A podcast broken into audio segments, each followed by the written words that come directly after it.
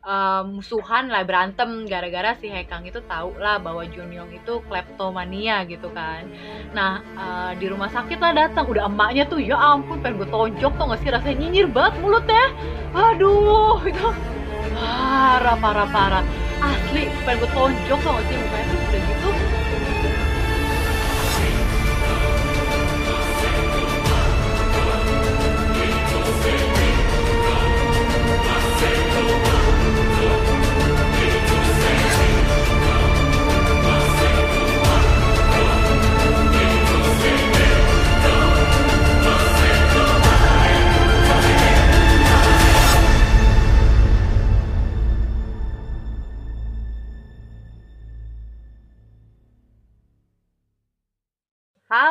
Halo teman-teman, balik lagi di episode ketiga kita di Movie Stock dan akhirnya episode yang paling ditunggu-tunggu nih pembahasan reviewnya ya uh, adalah tentang drama Korea yang paling fenomenal se Asia ya, nggak cuma di Korea, di Indonesia juga, di mana pun deh gue rasa.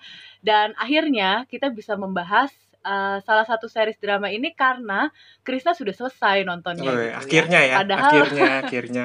iya Padahal endingnya tuh udah lama ya, sekitar dua mingguan gak sih kalau nggak salah? Eh, iya, kurang lebih dari gua nonton itu udah dua minggu yang lalu lah. Dia ending di bulan April kan soalnya. Iya betul sekali. Soalnya gue udah cukup lama ya kayaknya apa uh, udah selesai gitu sambil menunggu-nunggu nih mau review. Tapi kan anda kan lama sekali sepertinya nontonnya ya dan ya kan gue berusaha menikmati nontonnya jadi nggak buru-buru. Dan akhirnya hari ini uh, kita hadir untuk membahas uh, drama The World of the Married. Yeay. Yeay. Di drama The World of the Married ini uh, sebenarnya ceritanya cukup uh, complicated sih kalau gue bilang. Oh banget, bukan complicated lagi. Karena menurut gue di sini banyak banget apa uh, couple-couplenya tuh yang dipasang-pasangkannya tuh banyak Karena banget. awalnya tuh gue pikir The World of the Married ini hanyalah sekedar cerita perselingkuhan biasa gitu antara uh, suami dan istri yang mulai meredup gitu ya dan kebosanan mencari wanita lain seperti itu ternyata di baliknya itu banyak tersimpan message-message yang cukup bagus sih menurut gua yang kita bisa aplikasikan untuk uh, hidup kita sih. iya bener Dan untuk yang dengerin nih pastiin nonton dulu sampai habis ya karena kita akan banyak spoiler pasti. Oke, jadi uh, The World of the Married sendiri ceritanya kalau kita mau uh, kaitin soal antar case-nya ya, itu ada peran utamanya keluar uh, kita bilangnya keluarga aja kali ya. Soalnya ini kan case-nya cukup uh, banyak ya menurut gue. Bingung gitu kalau dijabarin satu per orang gitu. Iya, boleh. Terus, uh, boleh ada boleh. keluarga Jisunwo. Jisunwo ini nikah sama Lee Tae-oh ya. Uh, Jisunwo ini berprofesi sebagai dokter sedangkan Lee Tae-oh ini berprofesi sebagai movie director dan mereka punya anak namanya Lee Jun Yong gitu. Uh, terus ada lagi nih tetangganya yaitu keluarga uh, Son Jae Hyuk ya. Son Jae Hyuk ini menikah sama uh, istrinya yang namanya Goyerim ya dan mereka kebetulan memang belum punya anak seperti itu. Dan ada lagi keluarga yang kita tahu ya, keluarga pelakor. keluarga pelakor ini bapaknya gue lupa sih namanya siapa sebenarnya sama emaknya ini ya apa uh, pimpinan Yo, pimpinan Yo. Pimpinan Yo dan istrinya ya. Aigo, dokter istrinya yang lambe banget itu ya. Iya. Aigo, Jisung Nim gitu kan suaranya. ya, mereka ini punya anak uh, namanya Yo Dakyong yaitu ya pelakor antara si uh, Jisunwo dan juga Lee Tae-oh ya. Hmm, pelakor Terus ada viral itulah ya. Pelakor viral yang dibash sama seluruh uh, masyarakat di dunia ya. Terus ada keluarga siapa lagi ya? Uh, ada pasangan itu kan, uh, pasangannya antara apa? Uh, yang blackmail Jisoo Woo. Oh, si itu ya. Uh, Park In Kyu bukan sih? Iya, si Pak yang Kyu sama itu kan. mm, Sim Hyun Soo ya. Iya ya sama Min Hyun Soo ya pacarnya mm. dia yang yang sebagai uh, pasiennya Ji Sun Woo gitu kan. Mm, Ternyata karena mereka punya peran yang cukup menarik menurut gua di sini dan menunjukkan ciri yang ber, agak berbeda tentang couple-nya gitu. Bener-bener gue pikir tuh kayak pertama ah paling mereka cuman uh, peran supporting doang gitu ya yang ya udahlah paling cuman apa uh, pasiennya pacarnya gitu-gitu ternyata lebih dari itu ya di episode-episode belakang. Iya kelihatannya di awal-awal kayak sembari lewat doang ya tapi ternyata hmm. uh punya cuk peran cukup vital gitu bahkan memberikan impact yang cukup lumayan gitu. Benar-benar dan satu lagi nih yang gak ketinggalan adalah peran eh ada dua peran lagi ya. Yang paling menurut gua perannya tuh paling debak adalah si uh, Myung Sok ya, temannya Dokter Ji yeah. ini. Si single fighter yang akhirnya menurut gua menjadi pemenang sesungguhnya sih dalam drama ini. MVP. Akhirnya dia dia soul survivor yang kayaknya nggak kenapa-napa gitu kan. Iya, makanya yang ya udah gue I'm single and very happy gitu kan. Terus ada juga peran si Dr. Kim Yun Ki ya yang nah ini nih uh, pemeran ini yang tadinya kita expect baik tapi uh, di tengah-tengah episode itu dia agak gue nggak ngerti ya dia baik beneran apa ada maksud di belakangnya karena terus terang drama ini membuat gue agak susah mempercayai semua karakternya sih nak ya karena kalau dilihat-lihat sebenarnya drama ini tuh nggak nggak ada karakter yang bisa dibilang baik dan ya, jahat. ya, benar, karena benar. semuanya tuh di ranahnya abu-abu gitu menurut gua. Kadang ada yang mereka posisinya baik di satu sisi yang tadinya baik tiba-tiba jadi jahat kayak gitu kan. Iya, jadi emang ya apa real person juga kan memang seperti itu kan. Maksudnya nggak ada lah yang 100% tuh baik like an angel gitu ya. Pasti ada juga sisi uh, jahatnya gitu loh. Jadi emang penggambaran karakternya sendiri pun ya dibuat sereal mungkin gitu loh dekat dengan kehidupan nyata kita kan. Hmm, makanya itu juga yang bikin drama ini mungkin kemarin bisa menang di Baik Sang Award ya. Ya untuk move eh movie lagi untuk uh, Best Actress dan juga Best Director ya hmm. menang di Baeksang keren sih gila uh, nah pendapat lo ketika lo nonton episode-episode pertama tuh gimana kalau gue gue tuh bingung soalnya hah di episode 1 udah kebongkar semuanya. Terus lu mau ceritain apa lagi gitu loh. Awalnya gue mikir kayak gitu. Iya, iya sama. Ke kayak apa? Uh, biasanya kan kita dikasih awal-awal tuh baik-baik ya, terus lama-lama uh, apa mulai naik mulai naik masalahnya tuh sampai akhir tuh meledak gitu. Nah, sementara ini hmm. sudah diledakin di awal tapi ternyata mencari pendekatan yang menurut gua cukup jarang gitu. Di mana habis masalah besar ini muncul, sebenarnya ke belakang juga nggak damai-damai aja gitu hidupnya pasti masih adalah masalah-masalah baru gitu. Iya, terus kayak apa ya, sempur ah, kehidupan bahagia dan kehidupan sempurnanya si seorang dokter Jisun Woo ini ditunjukkan dikit banget gitu cuma di menit-menit kayaknya setengah episode pertama aja iya, kan. Iya. Setelah itu kayak gara-gara sehelai rambut gitu langsung boom. Gila sih. Uh, terus habis itu yang uh, gue lebih penasaran lagi kan dia kayak cari tahu gitu kan si Teo tuh ngapain. Tapi bisa aja dilihat kayak oh dia tuh nengok orang tuanya loh pulang cepet gitu. Terus kita disajikan juga dengan beberapa uh, wanita yang memiliki warna rambut serupa gitu ya. Jadi ekspektasi kita uh, dipecah sih. Jadi kayak siapa nih pelakornya? Gitu. Siapa yang punya hubungan? Apakah sekretarisnya? Apakah uh, si mamanya Dakyong ataukah siapa lagi gitu kan yang punya rambut blonde itu Iya iya, yang agak merah-merah gimana gitu rambutnya. Iya. Dan di situ juga yang yang bikin gue sempet kaget adalah di mana yang si si Myung Suk ini ternyata dia jadi mata-mata buat Lee Teo gitu kan yang mm -hmm. yang ternyata awalnya kelihatannya kok teman baik banget nih kasih uh, nasihat segala gitu macam ya. mm. tapi giliran Ji Sonu udah mulai khawatir-khawatir dan mulai ngikutin Lee Teo dia jadi mata-mata ternyata si Myung Suk ini dan ngasih tahu Teo kalau eh lu lagi diikutin mending lu uh, cari cara buat nggak ketahuan kayak gitu. Wah ternyata ada spy nih di sini gitu. Dan kalau gue tuh lebih mikir si Yerim sih tetangganya. Kan dia kayak baik banget kan oh, nih gitu. Kayak dikasih apa sih makanan gitulah kan di episode episode awal gitu. Terus kayak tapi mimik dia sama suaminya tuh memang kayak ada sesuatu yang ditutupi gitu loh ya ternyata semua kebongkar ya di ending episode pertama yang kita udah tahu pelakornya udah tense banget gitu loh. Kayak gila nih selanjutnya gue nonton gimana emosinya bergejolak. Ya dan dan memang kayaknya yang mau dijelaskan di sini kan lebih kepada kehidupan setelah perceraian gitu kan Mm-mm, efeknya apa juga mungkin bagi keluarga dan juga anak uh, ya anak korban uh, perceraian dan bisa kita bilang mungkin sedikit mengalami broken home lah ya gitu kan.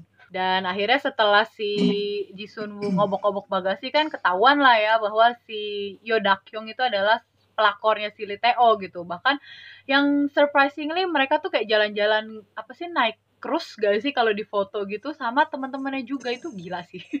Iya, yang kayak ke pulau gitu kan. Mm-mm. Yang ternyata semua teman-temannya Ji Son Woo pun dan tetangga-tetangganya pun ikut gitu ternyata sudah terlibat di dalam persekongkolan Betul. perselingkuhan ini gitu. Iya, dengan yang sosok mereka ramah, senyum gitu ya ke Sunwo, ternyata Mm-mm. ada udang di balik bakwan. Dan sebenarnya kalau di kita lu apa merhatiin gitu di Mm-mm. episode 1 Apa Son Woo itu le- lebih terpukul pada saat tahu teman-temannya ikut bersekongkol daripada pada saat tahu Lee Teo itu selingkuh selingkuh. ya? Iya, iya. Mm-mm. Dari Karena dia- ekspresinya tuh kegambar Mm-mm. sih. Jadi ke pas pada saat Liteo ketahuan selingkuh dan melihat foto-foto di handphonenya Liteo yang disembunyiin di Mm-mm. mobil itu cuma kaget tapi yang begitu tahu teman-temannya ternyata juga ada di situ dan terlibat Mm-mm. kelihatan banget tuh Jisonu yang mental breakdown banget gitu. Mm-mm, mm-mm.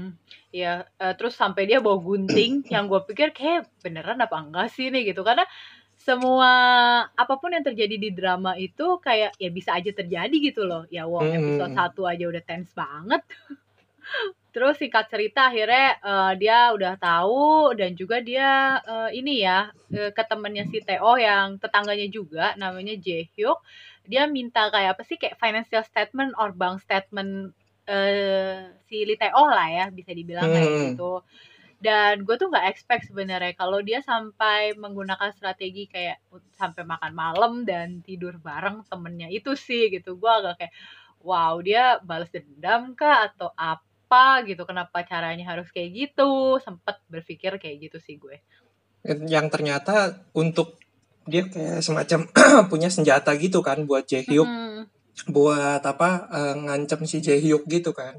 Mm-mm. Dan akhirnya tuh sampailah di forum eh, meja persegi ya di rumahnya orang tuanya Meja ya. Yang itu tuh momen-momen episode yang gila nih gue bongkar nih kelakuan anak lo. Udah gitu dia hamil kan ternyata Mm-mm. si Dakyungnya.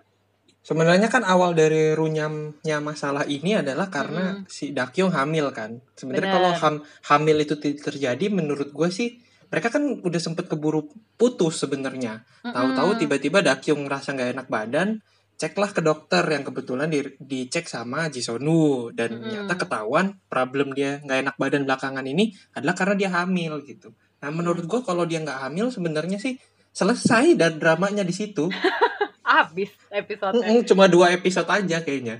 Tapi tapi menurut lo ya, eh yang gue masih agak questioning itu adalah menurut lo apakah Lee Teo itu ngedeketin Dakyung itu karena dia tahu gitu eh, bapaknya itu cukup punya pengaruh lah di kota Gosan ya dan bisa invest untuk perusahaan dia gitu. Dan questioning gue yang kedua adalah kenapa seorang princess lah ya kita bisa ibaratkan princess kayak Dakyung yang kayaknya dia punya segalanya sih dia nggak gold digger gitu kan dia nggak miskin Eh, tapi bisa jadi pelakor gitu dan mau jadi orang ketiga gitu. Maksud gue yang ya laki-lakinya aja even maybe parasit ya untuk istrinya. Itu sih itu dua question gue di episode-episode awal. Kalau gue sih nangkepnya ya, eh, mungkin ada rasa di awal-awal tuh kayak oh memang berusaha mendekati keluarganya Yodakyung ini memang untuk cari investor kayaknya, tapi Mm-mm. ternyata dia kepincut sama anaknya. Gue rasa sih gitu. Jadi bukan bukan dia mendekati. Gue sih nangkepnya bukan dia mendekati Dakyung untuk dapetin investor, Investor. yaitu bapaknya Dakyung, tapi dia mau mendekati bapaknya dulu. Eh lihat, eh anaknya cakep nih gitu kan. leuga nih gitu kan kayaknya. Menurut gue sih gitu. Hmm. Dan ya nggak tahu ya, mungkin dari sisi Dakyung yang anak apa princess banget menurut lu yang mungkin anak satu-satunya juga dimanja Iya. dapat perhatian dari seseorang tuh mungkin bisa membuat dia ya gitu terhasut gitu tergoda Dan dia- Dan dia juga terbiasa untuk mendapatkan apa pun yang dia inginkan secara mudah sih kalau Hmm, gua hmm. lihat ya dengan background keluarganya yang seperti itu. Benar-benar Momen menegangkan antara pas face to face eh, yang dibilang apa eh, anak lu tuh hamil gitu, anak lu selingkuh sama suami gue, terus dia berdiri dia geplak lah si Jisunwo itu gila sih. Kayak lu udah Iya. salah, lu main geplak orang aja sih bangke banget bener-bener tuh cewek. ya kayaknya udah segitu ininya ya marahnya maksudnya Iya. Kayak udah segitu keselnya terus mental breakdown juga karena langsung dikasih tahu di depan kedua orang tuanya gitu kan Mm-mm. jadi ya mungkin gelap mata sih menurut gua kan karena habis itu kan dia nangis ju- jejeritan kan Heeh. Tapi tuh orang tuanya kayak nggak marah ya. Ya, mungkin masih shock gak sih atau atau gimana. Cuma gua pikir tuh setelah dikasih tahu si Ji Woo tuh orang tuanya bakal kayak meledak langsung marah, langsung nampar gitu-gitu. Drama banget sih jadinya. iya iya tapi menurut gue sih kalau yang langsung dikas dibombardir dengan berita tiba-tiba hamil terus hamilnya sama suami orang dan suami orangnya ada di situ kayaknya memang respon Shock ya. yang wajar tuh kayak gitu langsung kayak apa yang terjadi gitu langsung kayak diem gitu jadi membatu gitu sih menurut gue itu lebih lebih realistis dibandingkan Hmm. Langsung digebukin lah dakyungnya sama bapaknya misalkan gitu kan itu kayak Sinetron sinetron, banget ya. Indonesia banget ya Iya, parah sih. Mindset kita. Eh, terus akhirnya yang di ending episode 4 apa 5 ya itu. Terus eh, yang paling kece tuh dari strategi Jeju Sunwoo adalah dia bilang kan ke si Son Jae Hyuk tuh temennya yang tidur bareng sama dia bahwa gue tunggu lo lu di hotel ini gitu ya. Lu dateng ya jam 8 gitu. Begitu dateng biar ternyata istrinya men di dalam situ. ya semua udah direncanakan dengan detail banget kayaknya Ya, sama mateng Jisonu ya banget cuy, mateng banget parah-parah. Plannya tuh kayak wah gila sih. Keren-keren. yang dia bisa dengan santainya dia pergi makan malam ke rumahnya Yodakyung tapi di, di saat yang bersamaan dia kayak kasih super trap gitu ke Jaehyuk kan Iya iya. gue ada di hotel nih mau nggak lu ke sini gitu Dan kena lah trap si Jaehyuk kan si fuckboy Hmm. itu. Ya pastilah. Kayak udah ngarep banget tuh gitu kan. Ternyata. Aduh. nyata istrinya Ternyata Padahal seben- istrinya. padahal sebenarnya bisa aja ya eh, sama istrinya gitu cuma kan dia memang nggak gitu nggak gitu gimana gitu sama istrinya Iya dia tuh kenapa sih sama istrinya? I mean kayak eh istrinya tuh kayak udah sayang, yang sabar, tipikal ibu rumah tangga yang kayaknya tuh nggak ya nggak macem-macem lah ya. Tapi gua nggak ngerti sih, nah apakah dari sisi psikologis tuh apakah dianya bosen ataukah memang sifatnya seperti itu atau gimana? gue sih nangkepnya ini di belakang-belakang sih di episode-episode Hmm. terakhir di mana ternyata ketahuan kalau pernikahannya Yerim sama Jaehyuk ini adalah pernikahan yang dijodohkan kan. Bahkan mereka Ya nggak kedua pernah orang nggak tuanya. mm, nggak pernah pacaran gitu. Mm-mm, jadi memang ini kayak, kayak pernikahan bisnis gitu. Jadi Mm-mm. mereka tuh nggak pernah nggak pernah kenal tidak pernah suka satu sama lain. Akhirnya ya mungkin tidak ada ketertarikan secara mentally ya. Menurut gue sih Mm. secara perasaannya tuh mereka memang nggak ada satu sama lain. Jadi cuma mikir Je Jaehyuk mikirnya yang penting gue cari duit buat Yerim Yerim juga mikirnya yang penting gue jadi ibu rumah tangga yang baik buat Jaehyuk gitu. Akhirnya begitu mereka mau eh, saling melakukan tugasnya sebagai suami istri tuh mereka bingung. Dan kalau gue Hmm. ngeliat model yang fuckboy kayak Jaehyuk ini memang kayaknya nggak bisa gitu. Kay- kayak kalau hidupnya terlalu flat gitu gue melihatnya. Jadi Hmm. kayaknya itu alasannya dia eh, cari hiburan di luar rumah karena nggak ada bara-bara asmaranya itu yang gue rasa sih bara-bara asmara ya. Sparknya tuh nggak ada ya. Mm, mm, mm, mm. Terus di episode 6 tuh gue kayak ngerasa, hah ini udah ke solving kan yang si Dakyung sama Teo akhirnya eh bersama juga dia udah cerai kan sama Hmm. Sunwoo dan Sunwoo pun lebih gila lagi strateginya karena dia membuat Junyoung itu eh, percaya kayak bahwa dia tuh disakitin Teo eh, buat dia ngambil hak asuh juga kan sebenarnya gitu. mm, mm.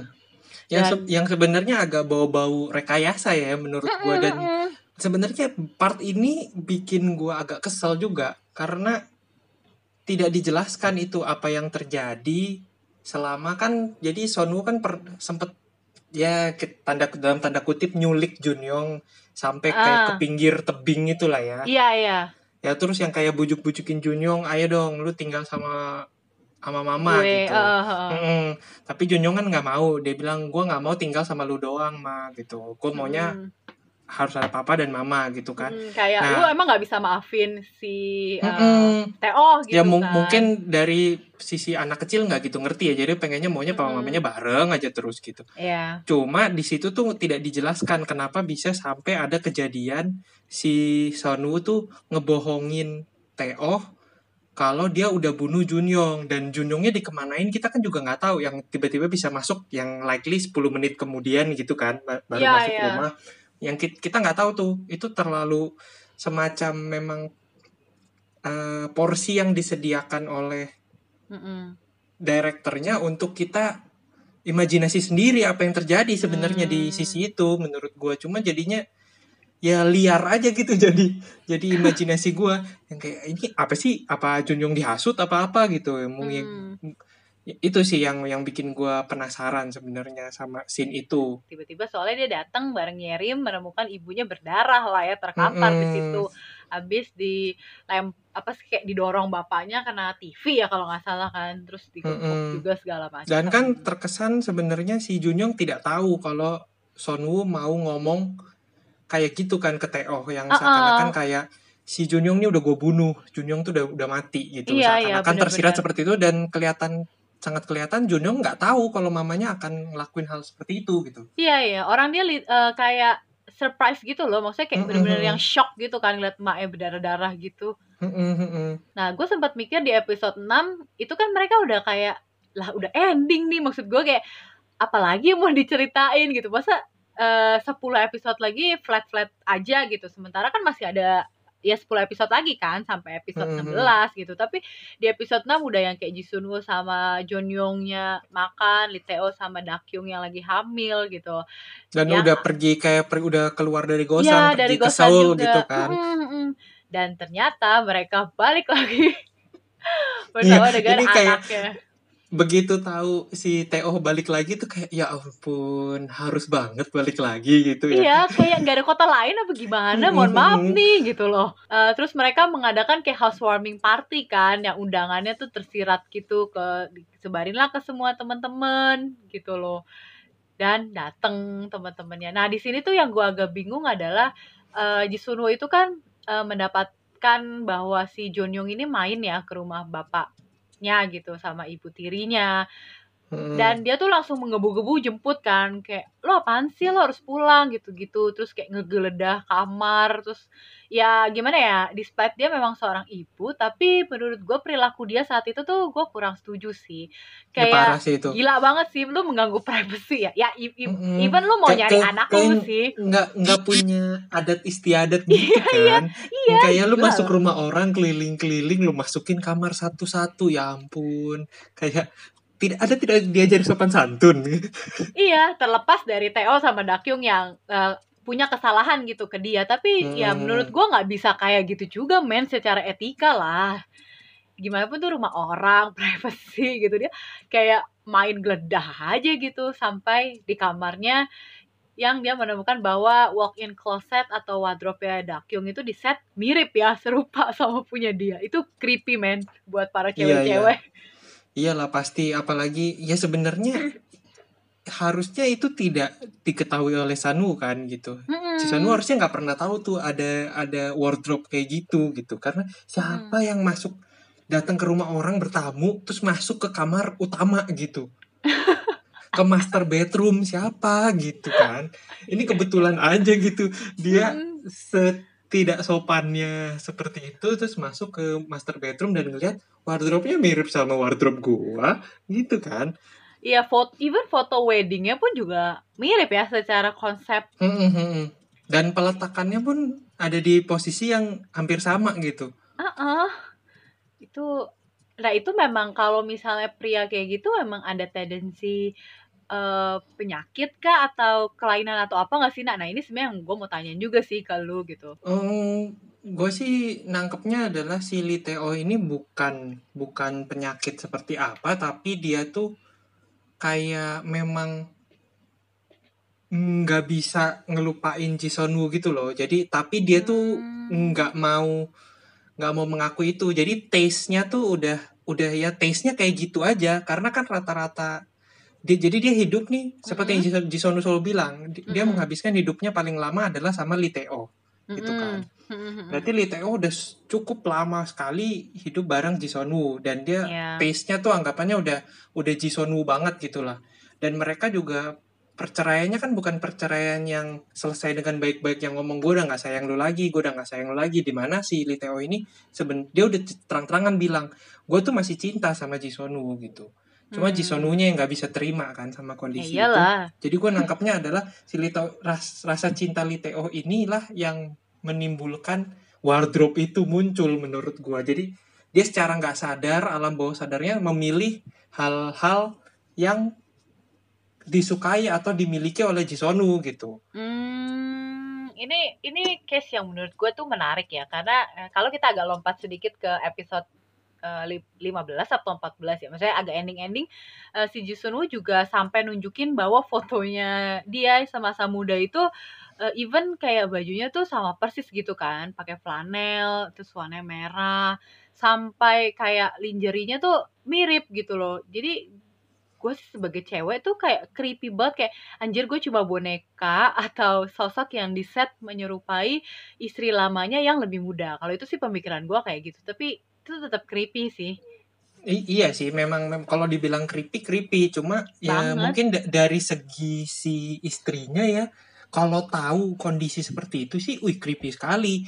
Cuma menurut gue dari TO nya sendiri dia tidak sadar arahnya ke sana. Kalau gue nangkepnya gitu karena dengan dia melakukan itu ke Dakyung tuh dia merasakan semacam feeling nostalgic gitu loh, nostalgia. Uh. Karena dulu kan dia punya wardrobe gitu sama orang yang paling dia cinta gitu kan. Mm -hmm. Terus tiba-tiba dia kehilangan orang yang dia cinta ini akhirnya secara alam bawah sadarnya menurut gua yang mm -hmm. dia secara tidak sadar atau bukan disengaja dia membelikan hal yang sama hal yang sama gitu. Mm -hmm dan bahkan di men, men, mensetkan semuanya di posisi-posisi yang mirip-mirip. Karena dengan dia melihat hal itu tuh dia ada rasa nostalgia oh dulu pada saat gue mencintai seseorang tuh ada posisi-posisi wardrobe-nya kayak gini foto-foto kayak gini gitu. Tapi gue sih merasanya si Liteo tidak pun tidak sadar gitu. Hmm, tapi memang itu mungkin juga kayak taste personal gitu gak sih? Nah, even kita kan juga punya taste personal kan. Misalnya ya lu suka cewek yang seperti apa, terus gue suka cowok yang seperti apa itu kan kadang-kadang juga hmm. iya seru ya ada taste personal lah maksud gue itu mungkin ya, dia kayak, juga kayak, kayak gitu lah ya. Iya kayak taste yang udah terbentuk selama uh -uh. belasan puluhan tahun yang ngelihat seleranya Jisonu kayak gitu akhirnya jadi anggapannya meresap ke dalam tesnya si Liteo gitu kan. Hmm, gila sih dan itu apa namanya sampai Jisuru kan akhirnya buang semuanya gitu kan. Kayak gue jijik gitu. Karena uh, semua sampai underwear tuh sama sampai lingerie sama. Akhirnya kan dia buang di kardus hmm. gitu kan pas dia pulang ke rumah gitu. Karena dia jijik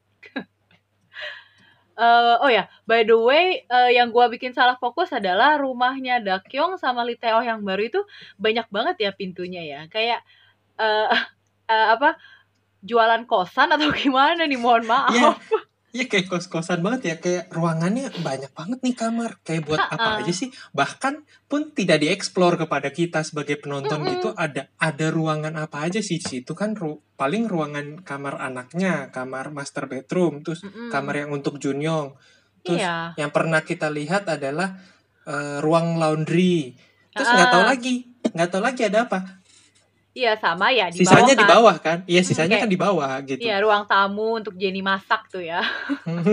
Iya ruang tamu ya apa eh, area masak Jenny. Area masak Jenny gitu. Itu doang kan makanya kayak gila nih kayak buat kos kosan berapa pintu nih orang. Di gosan iya. Ya kayak eh buset nih kamarnya banyak bener.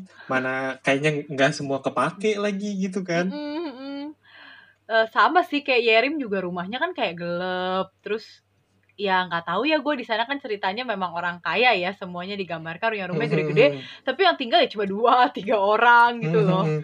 Yang paling gelap itu ya rumahnya Jisonu kan sebenarnya. Lu kalau perhatiin oh, rumah iya Jisonu tuh nggak nggak punya jendela ke arah pintu masuk loh. Ah, ada ada cuma iya, iya jendela iya, iya. jendela seiprit dan jendelanya uh, uh, tuh adanya ke arah kayak taman belakang gitu. Iya iya dan even ruang tamunya juga gelap banget. Eh ruang iya, keluarga ya, ruang hmm, keluarga. Terus gitu. di ditambah dengan apa tembok dengan warna hitam gitu kan. Uh, uh, jadi, gelap jadinya banget. kayak nuansanya misterius sekali gitu dan dapurnya itu lucunya ini kita agak melenceng sedikit ya jadi ngomongin yeah, yeah, rumah yeah. tapi emang menarik sih rumah-rumah uh, si karakter-karakter di The World of the Merit ini gitu jadi emang di setnya tuh bener-bener menunjang karakter pemerannya masing-masing Terus yang anehnya juga pas pintu masuk kan biasanya mah kita ruang tamu, ruang keluarga gitu ya. Kalau dia tuh kayak dapur dulu kan, dapur meja mm -hmm. makan, area-area makannya gitu malah uh, lucu juga sih menurut gue. Mm -hmm.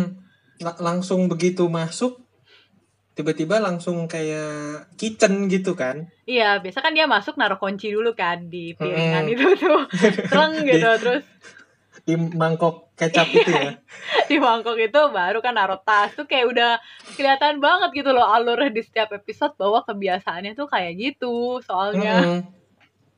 kayak udah autopilot gitu ya langsung naruh kunci iya. terus naruh tas di meja iya. kitchen iya. itu kan iya, iya terus taruh uh, apa sial atau apa yang sial gitu. di kursinya gitu.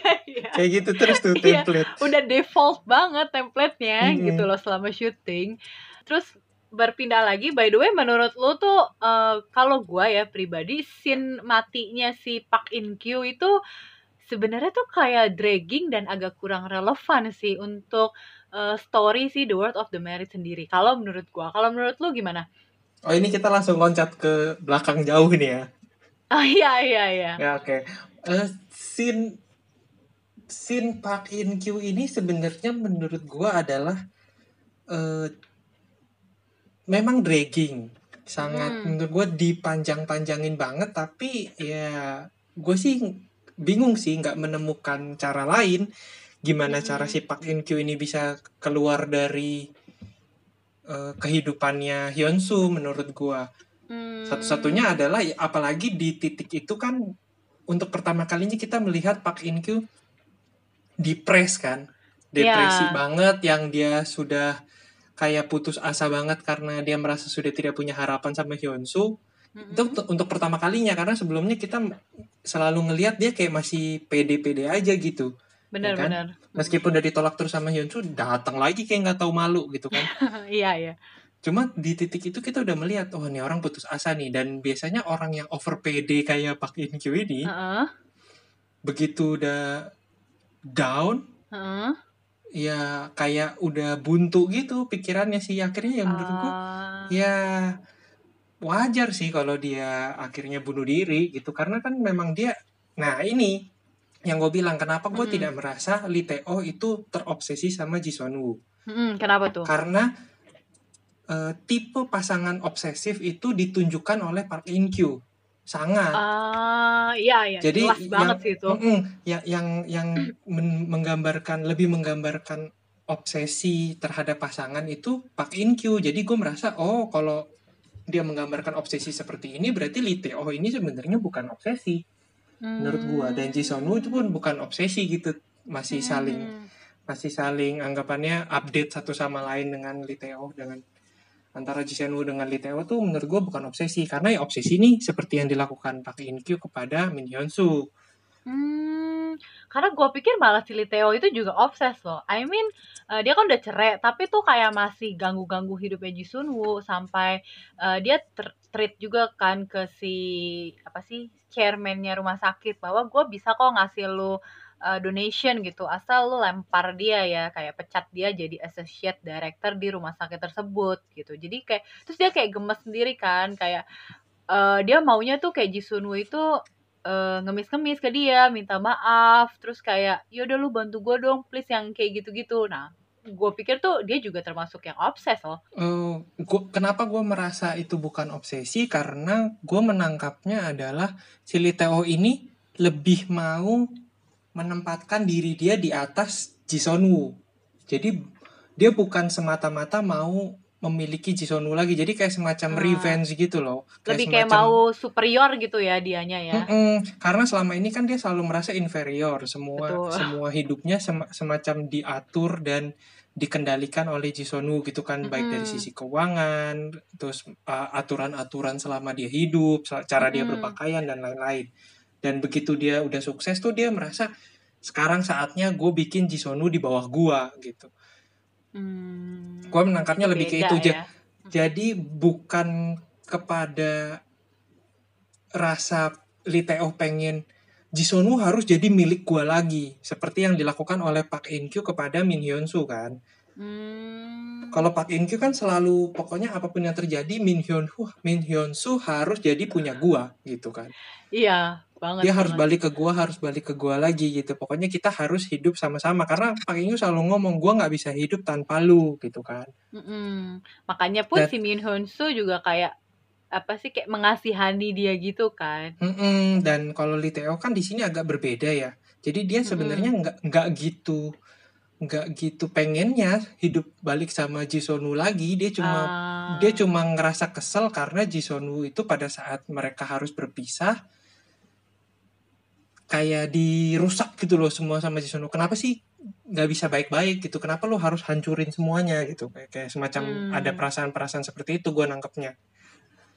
Gitu. Jadi dia iya pengen sih. menghancurkan kehidupannya Jisonu supaya Jisonu bisa ada di bawahnya levelnya Teo gitu. Gue nangkepnya sih gitu. Itulah kenapa hmm. gue nggak merasa itu adalah obsesi mungkin obsesi hmm. tapi arahnya beda ya. Bukan le, bukan untuk memiliki tapi un, lebih untuk merusak gitu. Benar-benar jadi beda ya antara si dua karakter ini sebenarnya. Mm -mm, itulah kenapa gue gue menempatkan Pak In Kyu sama Min Hyun Soo ini punya impact yang lumayan yang lumayan terasa gitu. Karena memberikan hmm. satu warna jenis pasangan dan ada di dalam perseteruan antara Jisonu dengan Lee Teo iya, terus iya. gitu kan iya terlibat mulu coy ya ampun gila mm -mm. sih sampai yang... dia dibayar untuk neror Jisonu juga kan di rumahnya mm -mm. nah itu itu gue gue bingung sama Lee Teo maksudnya Gosan kota kota Gosan ini segitu mm -mm. kecilnya kah sampai yeah. lu iya. nggak punya nggak punya nggak bisa bayar orang lain untuk mata-matain Jisonu kenapa harus orang itu gitu kenapa harus Pak Inkyu gitu dan akhirnya ketahuan eh nggak ketahuan sih ya tapi kan mereka sempet kayak uh, tight banget kayak negosiasi kayak lo tambahin lagi duit kalau nggak yang kayak gitu gitulah ya ya kayak licik versus licik lah mm -mm. maksudnya kan kita juga semua sudah tahu Pak Inku ini bukan tipe profesional mata-mata gitu iya benar-benar mata-mata profesional dia kan cuma pengen duit doang anyway mm -mm. kenapa lu nggak hire orang yang memang memang kerjanya di jadi mata-mata tapi profesional gitu. Kalau uh, lu pu kalau lu punya duit banyak gitu kan. Uh, uh. Itu sih yang yang bikin gue bingung kenapa harus pakai InQ? Kenapa harus dipaksakan memilih karakter ini gitu. Iya iya gila. Ini panjang banget sih kalau kita review karena emang dramanya tuh semenarik dan semengesankan itu buat gue pribadi. Mm -hmm. Even gue belum nikah kompleks ya. Kompleks banget kan dan kompleks banget, sekali gitu. Parah-parah dan even uh, relation antar castnya pun juga uh, ya adalah keterlibatannya itu juga even supporting role gitu ya misalnya nggak cuman ya udah gue supporting aja tapi ada hmm. kontribusinya gitu loh untuk menambah bumbu-bumbu di The World of the Merit ini gitu loh.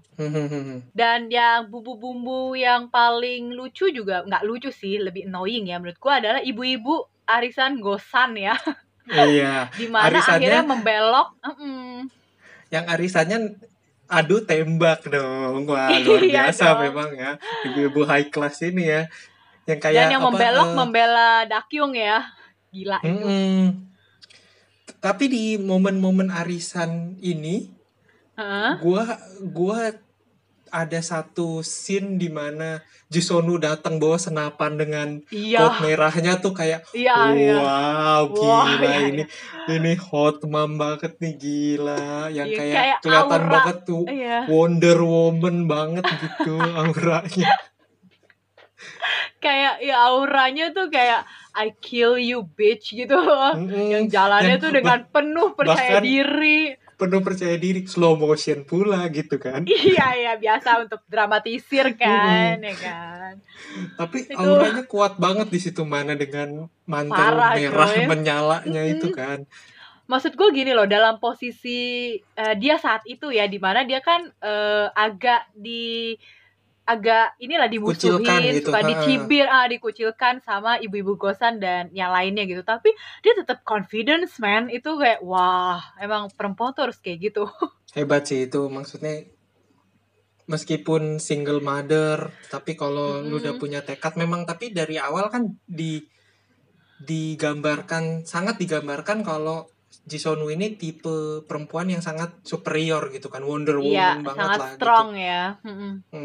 bahkan di usianya yang sebenarnya usianya nggak disebutin tapi bisa jadi associate director gitu Mm-mm, yang cukup muda ya maksudnya Mm-mm. muda lah ya gitu kan saat itu. Uh, terus apalagi ya scene-scene yang menarik ya di The World of the Married tuh yang ending-ending.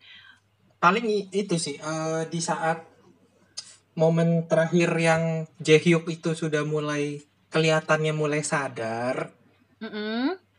Dan, oh iya iya iya. Dan terakhir-terakhir itu kayak konklusinya tuh gue suka banget karena meskipun si Jaehyuknya sudah udah bertobat dan uh -uh. dia dia udah anggapannya cuma fokus ke Yerim aja. Yerim. Uh -uh tapi ternyata Yerimnya yang sudah nggak bisa gitu nah ini nih mm-hmm. ini yang sebenarnya sering terjadi yang orang tuh gue nangkepnya adalah orang tuh suka ngomong ya udah sih maafin aja gitu kan mm-hmm. toh semua orang bisa bikin kesalahan ta tapi ya mm-hmm. mungkin bisa dimaafin kayak seperti Yeri maafin Jaehyuk gitu kan cuma mm-hmm. akhirnya jadi curiga terus gitu apa pun yang dilakukan Jaehyuk bahkan even Jaehyuk senyum-senyum ngelihat handphonenya jadinya curiga gitu Iya, insecure dan, mulu loh dia, parah. dan lu nggak mau dong, lu hidup selamanya curiga sama pasangan lu gitu. Iyalah, batin coy, gile. Iya, maka masa mau 24 jam tertuju apa pun yang dilakukan sama pasangan lu, lu curiga, kan gak iya. enak ya. Itu sih uh, yang gue gue merasa uh, konklusinya sih udah pas banget. Akhirnya uh, Yerim nih menemukan alasan kenapa dia nggak nggak bisa lagi bareng sama Jaehyuk karena kan tadi kan dia sempat mau memberikan kesempatan kan karena kelihatan wah Jaehyuk udah tulus. Kelihatan nih usahanya hmm. dia mau berubah nih demi gua kelihatan banget cuma guanya yang udah nggak bisa gitu. Sebenarnya pasangan Yerim dan Jaehyuk ini adalah pasangan favorit gua sih di drama ini. Awalnya kan udah dimaafin juga kan yang sebelum uh, dia kedua kali nih. Terus dia selingkuh lagi sama yang pelayan bar itu loh maksud gua kayak si Joy Joy. Iya si Joy maksud gua aduh lu tuh udah diberi kesempatan entah ini kesempatan yang berapa lah ya let's say ini second chance yang gede banget gitu lu udah diberi kesempatan tapi lu tetap aja lo celamitan gitu kan. Dan sampai di titik yang akhirnya lo merasa bahwa lo itu sering uh, selama ini take it for granted gitu loh untuk si Yerim gitu. Yang ketika dia udah nggak ada dia udah kayaknya kita nggak bisa. Akhirnya lo baru kerasa bahwa oh iya ya selama ini tuh sebenarnya dia itu yang gue cari gitu kan yang gue miliki itu gue sedih sih sama pasangan ini. Karena udah sempet di PHP juga ya sama sutradara dan writer nimnya nih. Kayak mereka kan akan rujuk lagi akan menikah lagi. Gila gue udah ekspektasi tinggi gitu loh. Terus di ending lah ini siapa cewek yang gandeng? Jaehyuk di supermarket. Lo kok beda? Sebenarnya Jaehyuk itu memang gampang lah kayaknya dengan dengan mukanya dia yang lumayan gitu kan dia mm-hmm. gampang tuh mencari cewek-cewek muda ya. kelihat ya kelihatan dari di akhir kan dia udah dapat gandengan aja gitu kan mm-hmm. jadi mungkin itu yang bikin Yerim sempat luluh sampai memberikan kesempatan terakhir mungkin ya ke Jaehyuk dan melihat Jaehyuk ada usahanya banget untuk mau berubah gitu ya cuma iya, Yerimnya iya, sudah tidak bisa percaya lagi akhirnya iya. jadinya dia stres karena dia harus curigaan terus kan sampai ada message ya ibaratnya kalau kita WhatsApp kali ya malam-malam gitu kan mm -hmm. gitu geter terus kayak anjir nih siapa ya gitu kan langsung bahkan dia udah udah mau mau berusaha untuk bodo amat lah udah enggak lah iya. positif positif ujung-ujungnya tetap nggak kuat juga gitu Iya nggak kuat sih dan scene dia di apa sih di ruang tamu kan yang habis buka HP-nya itu gila itu gue mau nangis sih kayak uh, emosi perasaan sakit hatinya gitu tuh kayak tersampaikan banget ke penonton gitu loh mhm, kayak mhm. bener-bener gue tuh gue tuh sebenarnya kayak uh, sayang gue tuh mau gitu. tapi, uh, gue tuh mau iya, balik gitu. sama lu gitu tapi nggak uh, bisa tapi nggak bisa melupakan itu tuh kayak langsung yang nyes gitu loh bahwa gila ya orang tuh kalau udah dikasih kepercayaan terus lo ya hianati gitu. hianati udah deh apa kayak udah, sakitnya tuh uh -uh, uh, long ya, mungkin gitu dia, loh. dia di di di otaknya Yeri mau berusaha berpikir positif gitu enggak lah enggak lah enggak mm -hmm. cuma perasaannya pasti khawatir karena ya udah pernah gitu kan digituin bukan tidak mungkin mm -hmm. akan digituin lagi gitu Bener, apalagi tuh kayak yang sedihnya lagi dia kan bilang, e, eh, gue lebih baik benci langsung gitu sama lu dibandingkan e, gue tetap sayang tapi ya gak bisa gitu loh hidup kayak gini terus gila itu sih sedih banget gue pas dengernya Melo. Terus adegan Melo selanjutnya itu adalah waktu Ji, uh, dokter Jisunu itu yang depres banget kan karena si Junyong itu oh, uh, iya, iya. agak kehasut sama si Dakyung kan yang dia bilang tuh kalau lu di sini terus tuh eh, nyokap lu tuh nggak bahagia men gitu. Lu harus relain lu tinggal sama kita gitu kan. Habis itu biar si Jisuru itu bisa pergi lah menata kehidupan baru. Tau dia juga seorang dokter yang cukup handal. Pasti karirnya pun juga nggak akan jatuh-jatuh banget lah gitu. Akhirnya dokter Ji kan ditinggalin lah sama anak semata wayangnya itu gitu loh. Ya bahkan Junyong pun rela nel sampai nelpon ngomong iya gue udah nggak mau tinggal lagi bareng lu gitu kan. Kayak iya, iya, itu. yang bikin Jisonu sudah hancur berantakan dan terjadilah scene di pinggir pantai itu. Iya. Ini dia mencoba bunuh diri ya. Di sini gue bisa mengambil bahwa sekuat kuatnya ibu ya. Uh, maksudnya kan dia udah dihianati temennya dihianati uh, suami selingkuhannya juga gitu karirnya mau dihancurin juga dimusuhin satu gosan dia tuh tetap fighting gitu kan. Tapi ketika dia ditinggalin anaknya dia udah langsung kayak lus gitu loh apa harapannya kan langsung yang gila hancurnya tuh udah gak ketolong lagi sih sampai mau bunuh diri gitu kan udah pikirannya udah out of control lah. Mm -mm, kelihatan banget gitu uh, seberapa hancurnya dia dari ekspresinya dia yang di pinggir pantai itu kan mm -mm, kelihatan banget Untuk... hancur banget nih sehancur hancurnya yang cuma pas sama, pas kejadian huh? iya sama dokter Kim Yun Ki ini tiba-tiba bisa datang gitu kan cuma gue gue suka banget nih sama scene itu sama scene yang Kenapa di pinggir tuh? pantai itu karena biasanya Kenapa? kan kalau kalau ada kondisi seseorang nyelamatin orang lain di pantai kita mm -hmm. tuh biasanya dikasih scene yang deket gitu close up ah, shoot yang yeah. yang kita, kita seperti ngikut ke lautnya gitu kan untuk untuk mm-hmm. nyelamatin tapi di sini kita tetap dibiarkan shootnya tuh seperti dari pinggir pantai jadi seakan-akan kita hadir di situ di pantai itu ngeliat oh. langsung gitu karena kan shootnya bener-bener tidak berubah posisinya jadi tetap jadi meskipun Kim Yun Ki sama Ji Sun Woo ada di tengah laut gitu tetap kita mm-hmm kita tidak mendekat kameranya tidak mendekat. Jadi seakan-akan kita di situ bener-bener ngeliat gitu. Bener-bener ngeliat jadi kayak point penyelamatan itu tuh jadi, sama ya. Uh, jadi point of view-nya bener-bener seperti point of view seseorang yang ada di situ dan ngeliat penyelamatan itu secara langsung gitu. Itu yang gue suka sih angle kameranya ah. tuh menarik banget buat gue iya iya. Gue nggak sadar sih itu sih. Tapi kalau lu bilang itu emang iya sih jadinya kita kayak lagi di pinggir pantai juga kan menyaksikan momen-momen mm -hmm. bersejarah itu tuh terus ketika dia yang paling uh, nyes juga di hati gue tuh adalah ketika dia nangis kan dibilang kan sama dokter Kim udah lu nangis aja maksudnya lu luapin gitu lu keluarin mm -hmm. gitu kan itu dia nangis ya ya ampun dari mm -hmm. berapa berapa kali episode gitu kan itu dia akhirnya nangis ya? gitu loh iya akhirnya si dokter Jisunwo itu udah gak kuat lah nangis gitu karena anaknya juga udah begitu kan ya, dan ada dengan, dengan satu kalimat dari dokter Kim itu ngomong udah nangis nangis sepuasnya nangis iya. keluarin semuanya gitu oh iya sebelum scene yang apa namanya yang si ombak itu kan itu gue ada scene satu scene yang gue kesel banget gue baru inget nih.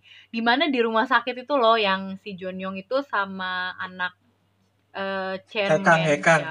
iya sama si Hekang. Itu uh, musuhan lah berantem gara-gara si hmm. Hekang itu tahu lah bahwa Jonyong itu kleptomania gitu kan. Hmm. nah uh, di rumah sakit lah datang udah emaknya tuh ya ampun pengen gue tonjok tuh gak sih rasanya nyinyir banget mulutnya aduh kan emang, emang mak maknya nyinyir banget dari semenjak iya. tiap kali arisan juga ah, nyinyir banget parah parah.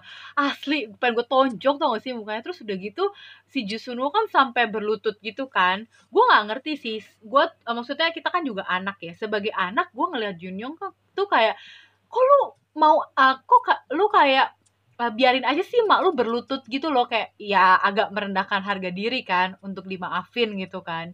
Hmm. cuman kayak jadinya lu merendahkan diri banget dan lu nggak kayak udah sih ma apa sih? Berdiri lah lu jangan kayak gitu. Tapi dia diem aja gitu loh. Itu gue sebel banget sih. Ya memang dari awal kan si mama ini sama yang istrinya sama istrinya yang kepala rumah sakit itu. Uh -uh. itu kan memang rumpi banget ya berdua ya. Rumpi abis banget terus sampailah sosok yang Dakyung kayak jadi hero gitu kan. Kayak ini gue bawa ini aigo gitu kan. Maknya biasanya tuh tapi itu sebenarnya sudah uh, direncanakan udah kan nih tersolving gitu. Hmm. Uh, tersolving gitu kan. Itu tuh kayak kalau gue jadi Jisunu tuh kayak anjir udah gue berlutut berasa direndahin. Terus lu datang sosok heroik gitu loh. Itu scene yang buat gue duh itu greget deh dua scene itu tuh Cuma di klimaks menurut gua klimaks dari uh -huh. semuanya di mana tadinya kan di awal-awal itu kan sempat naik nih. Maksudnya di episode hmm. 1 kan kita disediakan dengan intensitas yang tinggi banget kan. Di mana langsung benar, ada benar. langsung ada perselingkuhan yang ketahuan di situ, langsung ada hmm. cekcok yang besar gitu. Terus sempet turun sedikit terus kan mulai dieskalasi lagi tuh, naik pelan-pelan pelan-pelan ya kan? Hmm eh, yang sampai di mana kita tahu Teo mata-matain Jisonu segala macam terus yeah. Teo berantem sama Dakyung, Dakyung terus akhirnya perebutan mm. Junyong. Menurut gue klimaks yang sampai setelah setelah momen ini mulai turun adalah di mana uh -huh terjadinya Liteo dan Jin Sonu having sex lagi. Iya, bener bener bener bener. itu itu menurut gue jeder banget itu di situ. Gue tuh pas nonton juga bahkan oh no no no jangan dong jangan karena udah iya, kelihatan iya, banget iya. nih dari dari matanya mereka tuh kayak oh sesuatu bakal terjadi nih. Gitu.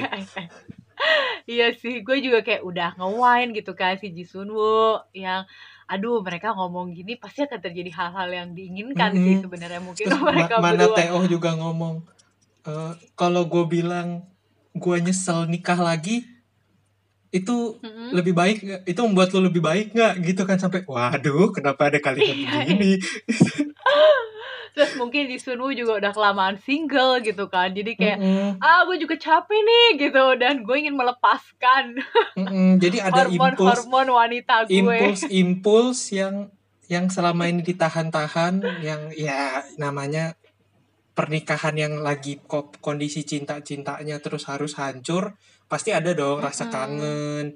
Terus rasa nostalgia nostalgia dulu tuh gue pada saat sama dia tuh gue happynya kayak gini gitu jadi menurut gue sih impuls-impuls itu tuh keluar terus memuncak di momen itu dan akhirnya terjadilah.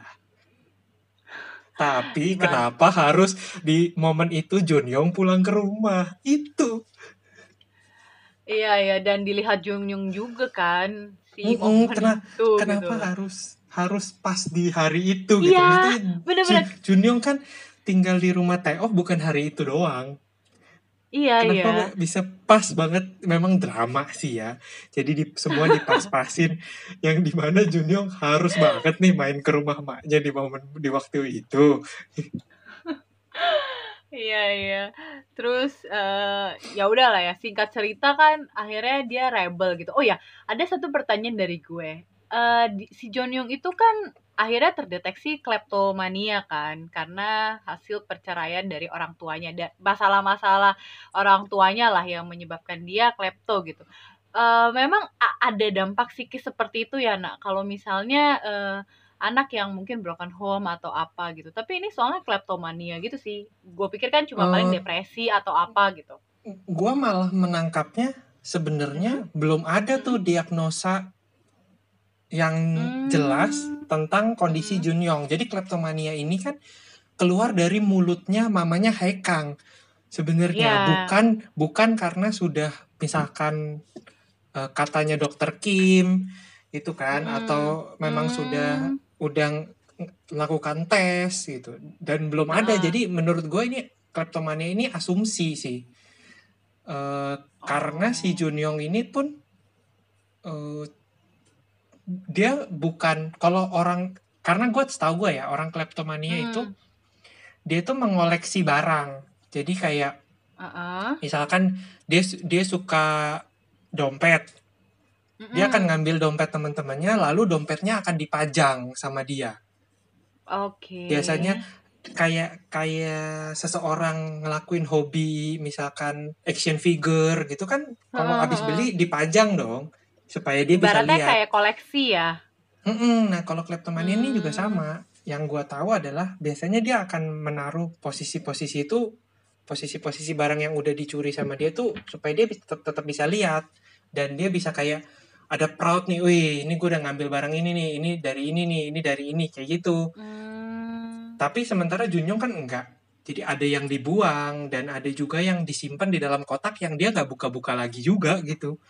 Iya dan barangnya pun cenderung random kan. Kalau mm -hmm. kata lu klep seorang kleptomania itu uh, tertarik pada satu barang Benda, yang sama. Kalau mm -hmm. Jonyong kan, kalau Jonyong kan random aja sih. Kalau gue lihat ketika Jisun mau buka kotaknya ya barangnya isinya, apa aja sebenarnya. Isinya random banget dan sebenarnya kalau gue ngelihat mm -mm. uh, Jonyong pada saat nyolong juga dia tuh nggak nggak milih-milih gitu karena orang hmm. snack aja dicolong gitu kan? Iya iya iya.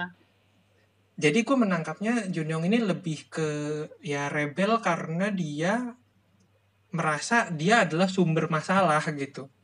Sumber masalah hmm, bagi kedua orang tuanya. Jadi kan seperti yang udah pernah dibilang dokter Kim juga si Junyoung itu merasa kalau dia adalah penyebab kehancuran rumah tangga orang tuanya. Mm -mm.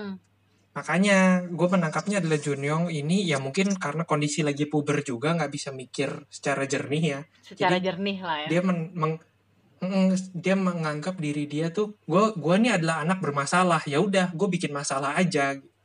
Menarik sih ada kayak sisi psikologis yang menurut gue kita bisa pelajari juga dari drama ini mm -hmm. kan. Makanya gue banyak tanya-tanya juga.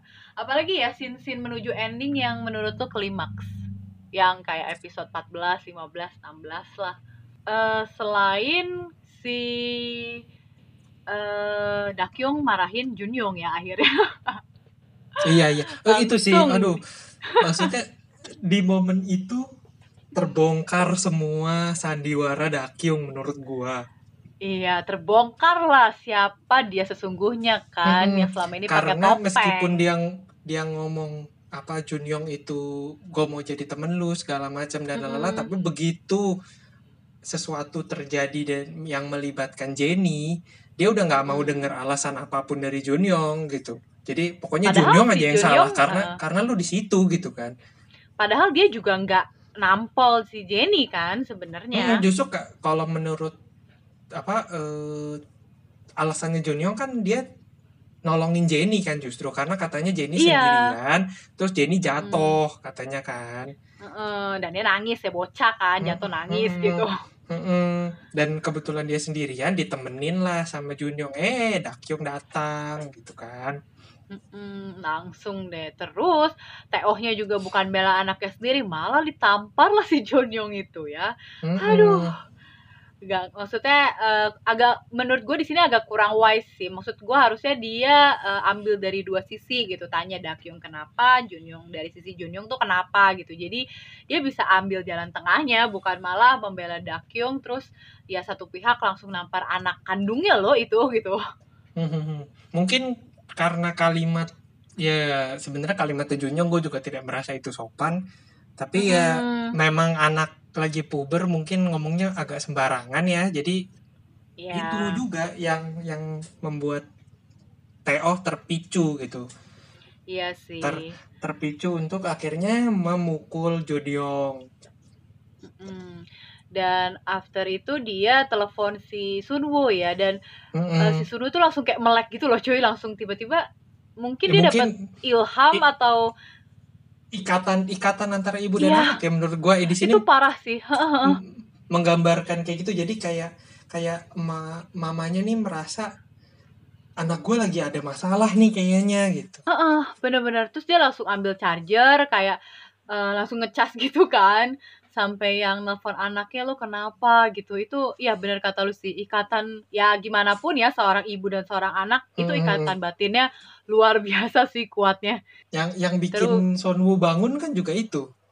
Kayak panggilan dia dari Junyong gitu ya? Hmm, yang panggilan dari Junyong yang dia rasain di dalam hatinya itu kan.